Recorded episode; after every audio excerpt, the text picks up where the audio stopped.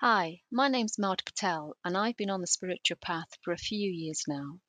My blogs explore the experience of seeing the world through the teachings that I've learnt. They're for people who are opening up to the fact that there may be more out there and are curious to know more. I hope you enjoy this blog, and for further information, please visit my WordPress site called Enlight One.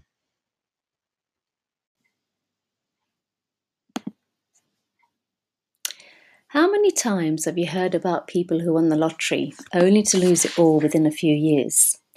And you ask yourself, how on earth could anybody spend that many millions in such a short amount of time? Although many of us love the thought of winning the lottery, on a subconscious level, we're not always prepared for actually having that amount of money to spend. We have, if you like, a financial thermostat inside us, just like a temperature gauge, which is set to the amount of money which we're comfortable with.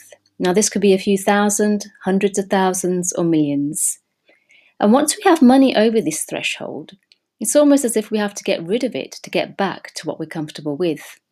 Very similar to the heating being regulated in your home or our body temperature. To increase your financial thermostat, you really need to look at your beliefs around money. For example, what was your parents' relationship to money as you were growing up?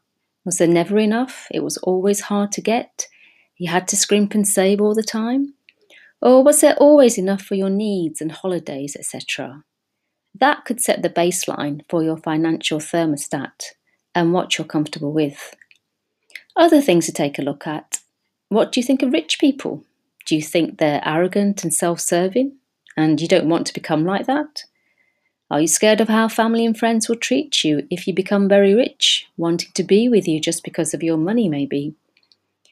Sometimes it's a case of just reframing your beliefs. You know, there are many wealthy people who are great philanthropists, give a lot to charity, and do lots of good work. You don't have to hoard all the money. So you can be a nice person and still be rich. So take some time, write down all your thoughts about money, your beliefs around it. You know, do you like money? Do you have some sort of love hate relationship with it? What do you really think of rich people? And something you may not have thought of do you actually deserve to be wealthy? Another thing you can do is to walk around and get used to the idea of having lots of money in the bank and really feel it. You know, imagine having enough cash to buy your dream house, car, that wonderful holiday, and so on. Or every time you shop, pretend you have a hundred, five hundred, a thousand pounds to spend and use your imagination to spend it and feel what it's like to spend that amount regularly. You know, have fun with this. This gets you used to being comfortable with more money than you're used to. As you do this in time, your financial thermostat will increase. And you'll be confident of maybe going after a job with a higher salary, or even winning the lottery and not spending it all quickly.